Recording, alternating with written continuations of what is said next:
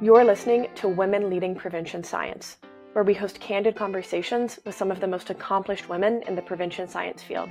I'm Sara Hairgrove, a public health analyst at RTI International and a master's in public health student at the University of Maryland. As I move through my early years as a prevention scientist, it's an honor to speak with these inspiring female leaders in the field. This podcast was developed as part of the NIH Helping End Addiction Long Term Initiative or the HEAL Prevention Cooperative. The views expressed in this podcast are those of the participants and not the official views of NIH, the NIH HEAL Initiative, NIDA, or the participating institutions and organizations.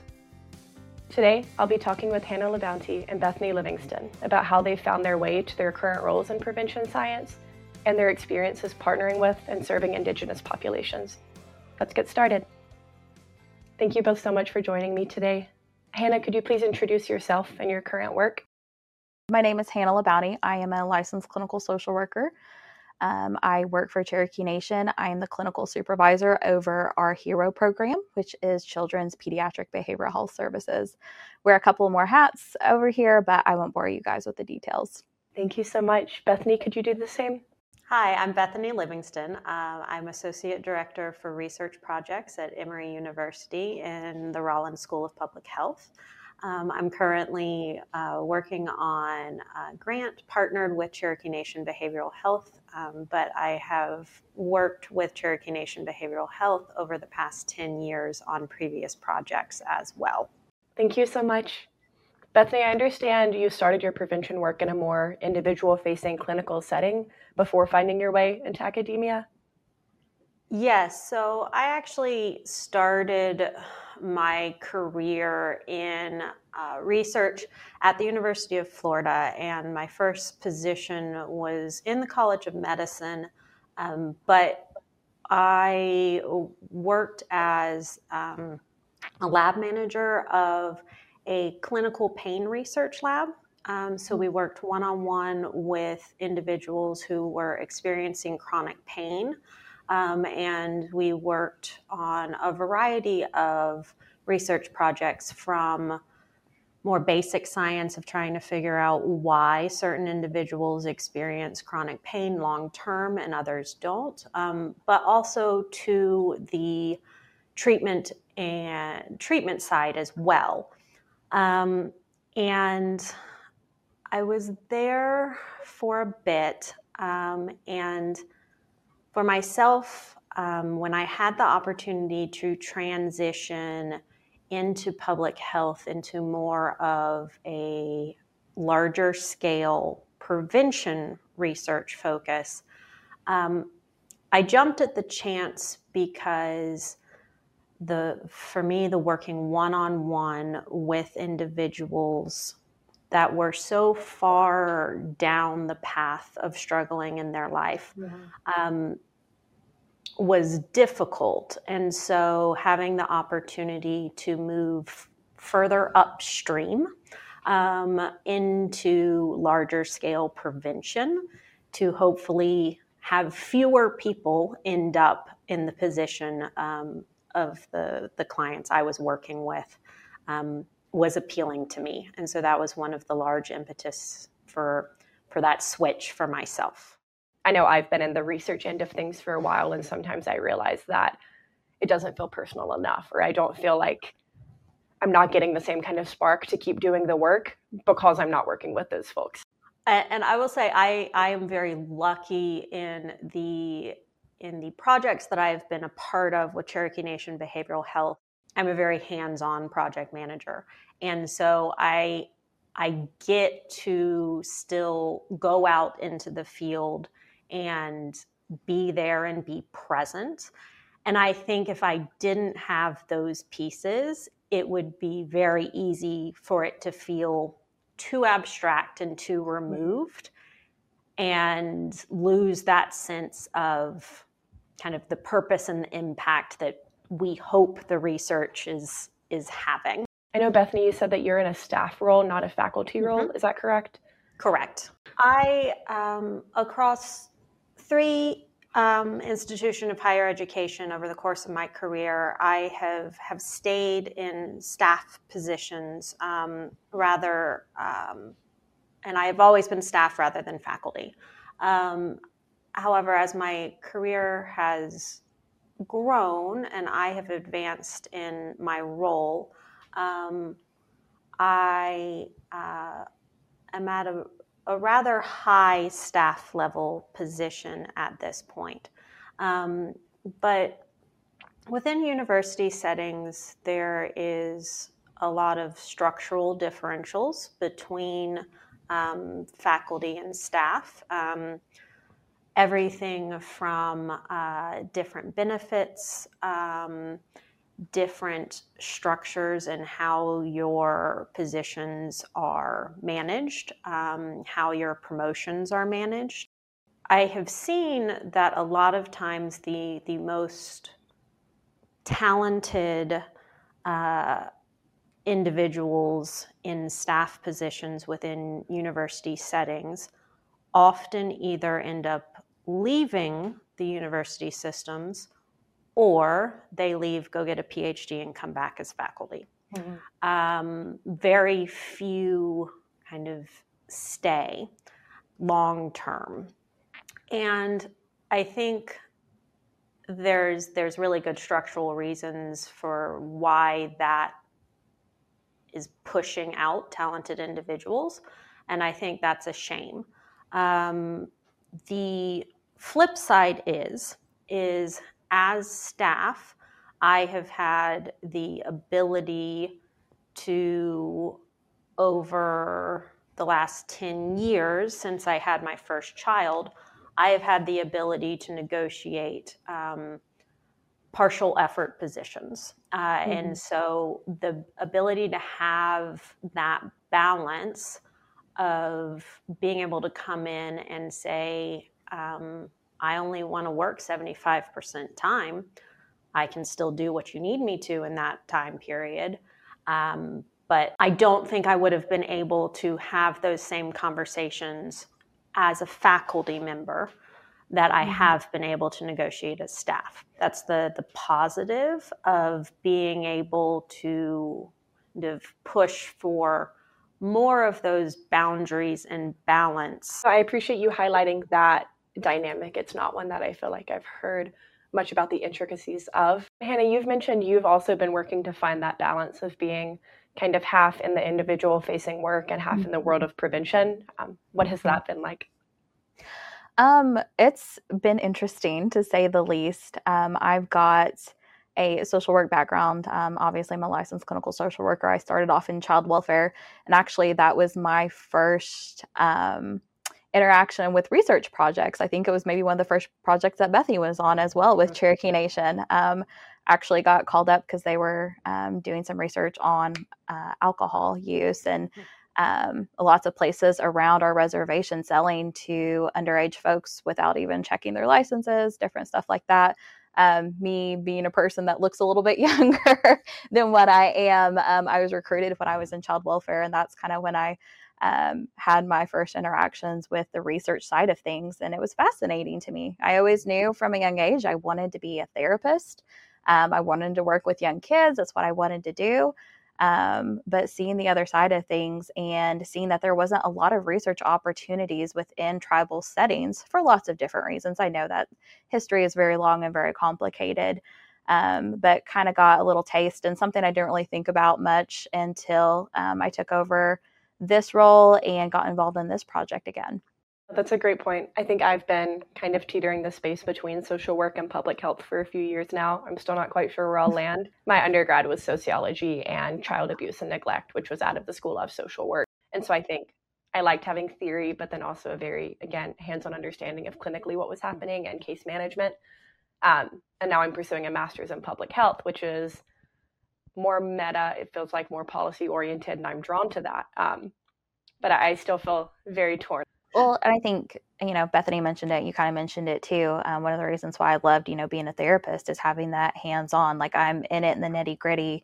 Anything else feel too much removed from me. Um, mm-hmm. Although I'm an introvert, I'm very much a people person, and I like to interact with folks on a one to one level. Um, and so it is difficult because the research and the day the data aspect of it really excites me. I'm like, oh my gosh, this mm-hmm. is amazing. And stuff that we're, you know, figuring out can be really helpful for Native American populations, Indigenous mm-hmm. populations. But at the same time, um, I think I'm very fortunate, like Bethany, you know, I'm able to do my clinical role and my supervisor role. Um, but our senior director, um, data and research is something that she's always put as a priority within behavioral health. And so I'm like, hey, yeah, I'd love to be a part of this project and help out with this research. And she's like, yeah, sure, go for it. Um, so really fortunate in that aspect. Hannah and Bethany were drawn to working with Indigenous populations for different reasons. Hannah is part of Cherokee Nation and has always wanted to give back to her tribe. Bethany has been long interested in rural populations, and during her transition from clinical practice to public health research, she had the opportunity to work on a grant with Cherokee Nation. Bethany and Hannah shared some unique challenges that they have experienced over the years working with Indigenous populations. I grew up in rural Oklahoma, have always um, had a pretty active role within my tribe, and so kind of knew that I wanted to give back in some way. I was in the Cherokee Nation Youth Choir, um, which they sang all in the Cherokee language and was involved in language bowls in high school and different activities like that. Um, Cherokee Nation helped fund my college career. You know, they did scholarships for my bachelor's degree and also my master's degree. And so I knew I wanted to give back to my tribe in some way and then also to just the Native American population in general. So that's kind of what drew me. Um, and then also I'm a homebody, and so I don't stray too far from where I'm comfortable. And um, Tahlequah, which is the heart of Cherokee Nation, we have about a 7,000 square foot, uh, square mile, excuse me, not square foot, uh, jurisdiction um, around the state of Oklahoma. So I'm just fortunate that uh, once I graduated with my bachelor's degree, I was able to find a role within my tribe, and then it just kind of grew from there. What about you, Bethany?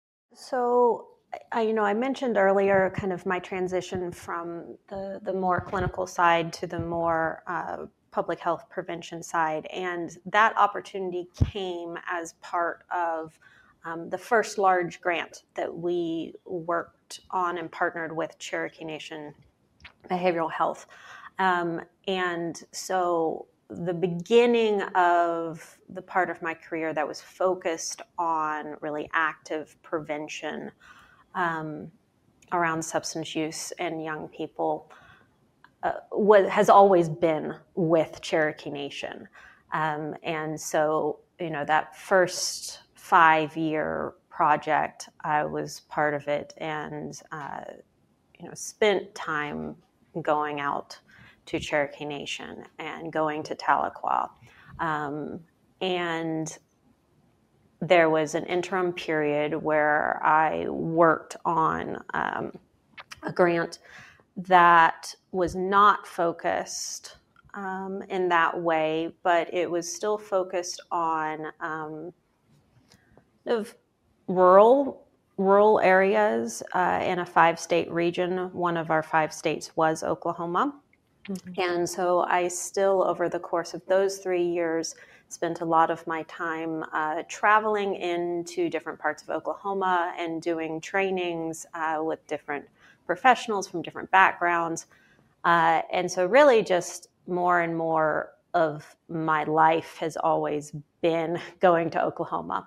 Uh, and so, when this this opportunity for the second grant uh, came on, I was contacted and asked if I would I would come back um, to do kind of a second second large partnership, and so I have always been drawn uh, to kind of rural areas. Uh, I looked at going more medical when I was in high school, um, and even in that context, I knew that I wanted to go to uh, underserved rural populations. Uh, and so that has always been an interest of mine, and it has just kind of turned out that what that has looked like for me uh, has been this really important partnership and work with Cherokee Nation. Are there any unique opportunities or challenges that come with working alongside Indigenous populations?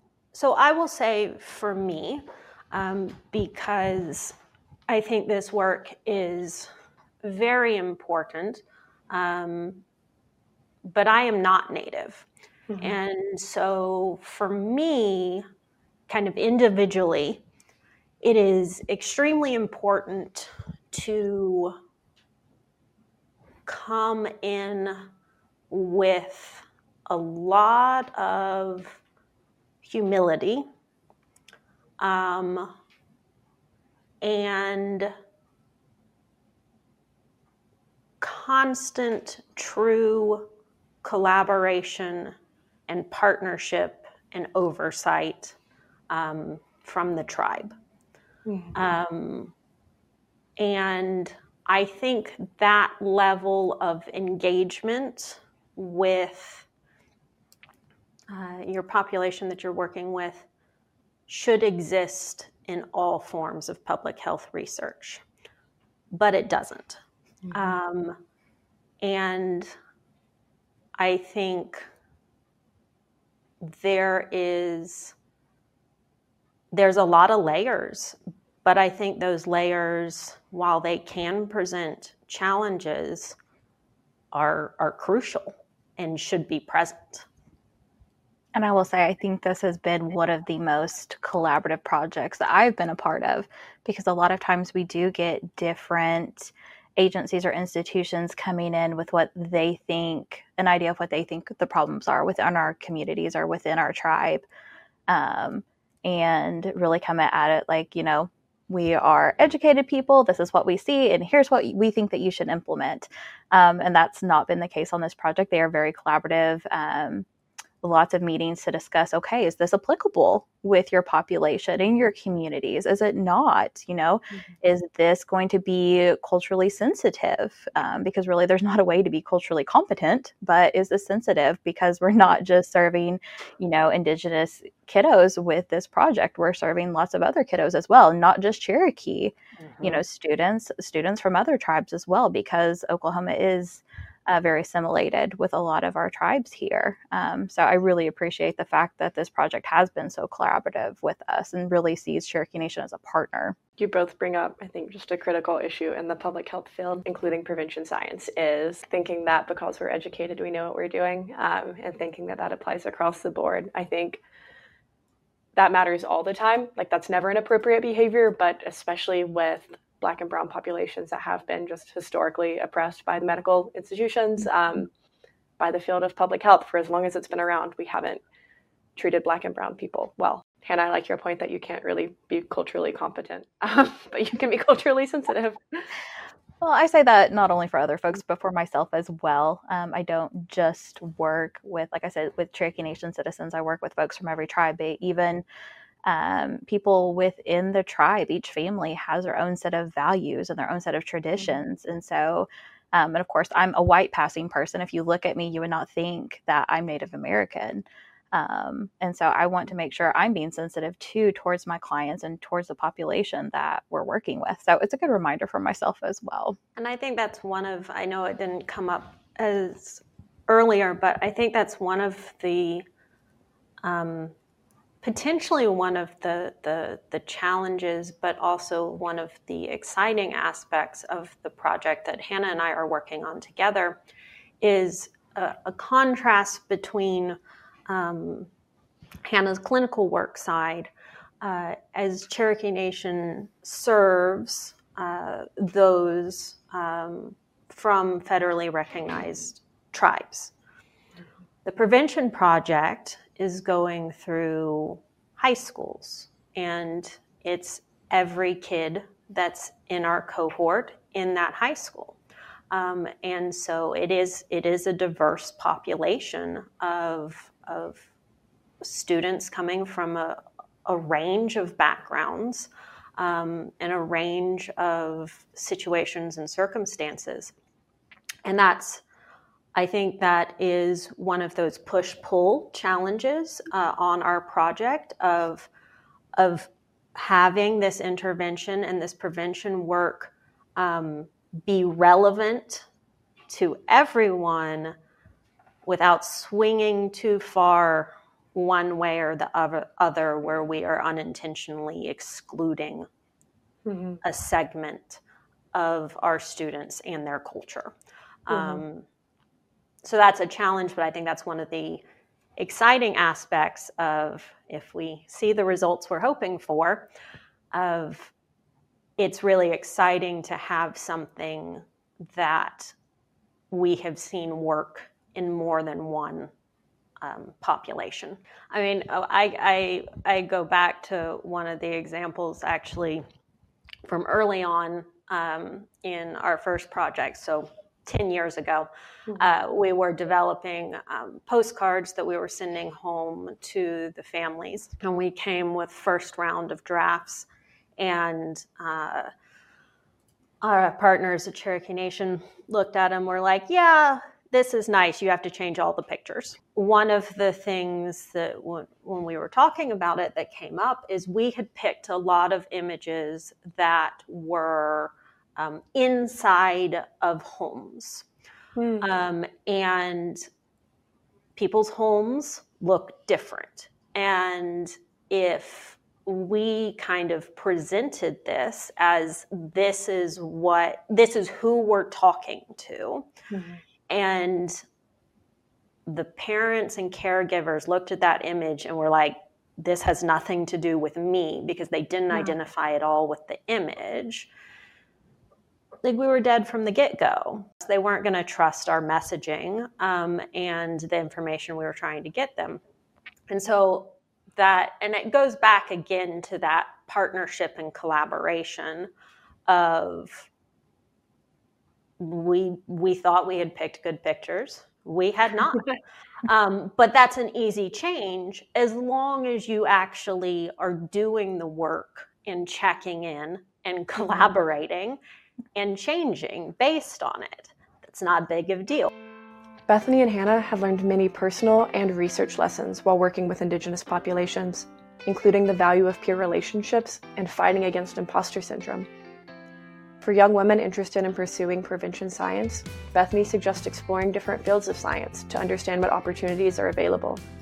And Hannah wants Indigenous women to know their perspectives and voices are needed in prevention research some lessons that I am still learning is fighting through the imposter syndrome. You know, even when we were asked to do this podcast, I was like, oh, do I respond? Do I not? Like, I'm not a prevention scientist, but am I?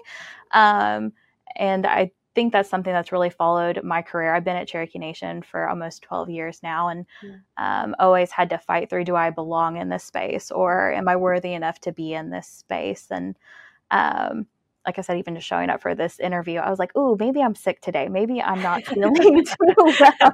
But I think that's something that, especially a lot of women experience, no matter what field that they're in, even as a therapist. And I feel like I'm a pretty competent therapist. I've been doing it for a long time. I'm like, I don't know anything. I don't know who allowed me to be in this role and do the work that I'm doing. Um, and so, lessons learned is just that sometimes our brains are bullies. You know, I teach that to my clients a lot and fighting through that imposter syndrome. And I know that comes a lot from both external forces, but also internal things as well. And um, to just fight through it, find those mentors that encourage you and really appreciate you being in a space and the work that you do. Um, uh, one of the other podcasts, I know they mentioned not just, you know, like uh, mentors that have been in the field longer, but also peer mentors. Um, something again, something I really appreciate about Bethany is that she's like, "Listen, I'm glad you're here. I appreciate your input." And I think sometimes we forget to tell that to each other, but it's really so important when we're trying to work through those things um, and do the work that we do. Just to echo what Hannah is saying, that I, I think the the peer is really important, especially uh, through challenges. Just the the the being able to encourage one another um, kind of in the work and uh, getting through whatever is happening in the moment. Um, and I, I, think is is really important. Um, and I am I am thankful um, for kind of those those times where kind of even when things are tough like your your partners are are there with you. What advice would you provide to a woman who's interested in pursuing a career in prevention science, whether it's someone in high school or college or a career that just isn't in prevention right now? I think the biggest thing for me uh, is when I think about myself younger, but also um, those who may be starting to explore um, different opportunities is so few young people know we exist. Mm-hmm. Um, they don't know that it's a potential path. Um, and so I think kind of the, the biggest encouragement that I would have is to really start exploring um, different opportunities that, you know, where I grew up, it was doctor, lawyer, engineer. Those were your three, maybe accountant. But exploring uh, kind of the meaningful work and change uh, that you can be involved in um, in different fields of science in different ways that prevention kind of interacts with people's lives in um, very meaningful way. I think especially for indigenous women and young women like knowing that there's a place for them um, i think a lot of times it can be very disheartening when you think about places of higher education and different institutions um, and that paired with lots of different historical trauma and intergenerational trauma, but there's also a lot of resiliency within mm-hmm. our DNA as well. And there is a place for Indigenous women in science and doing the work. And their voices are very important. Our verse, voices are very important. You know, kind of like Bethany was talking about earlier on the collaboration piece. Um, Indigenous women, especially, offer a very um, unique perspective on things um, when it comes to research. And I think that's really important for young women, especially, to realize. Thank you for taking the time to speak with me today. And thank you to our listeners for joining us for Women Leading Prevention Science. We hope you enjoyed this episode and that you'll continue to join us as we host candid conversations with some of the most accomplished women in the prevention science field. We hope you'll share this podcast with your prevention science colleagues and with any young women you know that may be interested in pursuing a career in science. The HEAL Prevention Cooperative is funded through the NIH HEAL Initiative, an aggressive effort to speed scientific solutions to curb the national opioid public health crisis. The HEAL Prevention Cooperative includes 10 research projects throughout the country and one coordinating center based at RTI International in Research Triangle Park, North Carolina. For more information on the NIH HEAL Initiative, please visit heal.nih.gov.